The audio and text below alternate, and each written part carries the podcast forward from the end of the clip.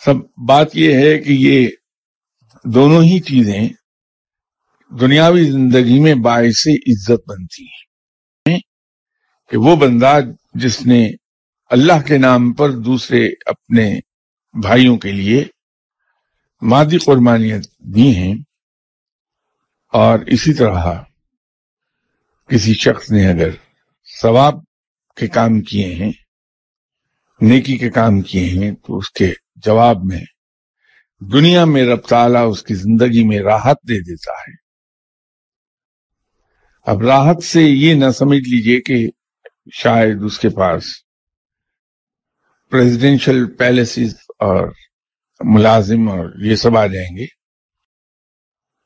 بلکہ راحت یہ ہے کہ اسے سکون قلب حاصل ہو جاتا ہے۔ بڑی سی بڑی مصیبت بڑی سے بڑی مشکل اس شخص کو پریشان نہیں کر پاتی۔ یہ راحت ہے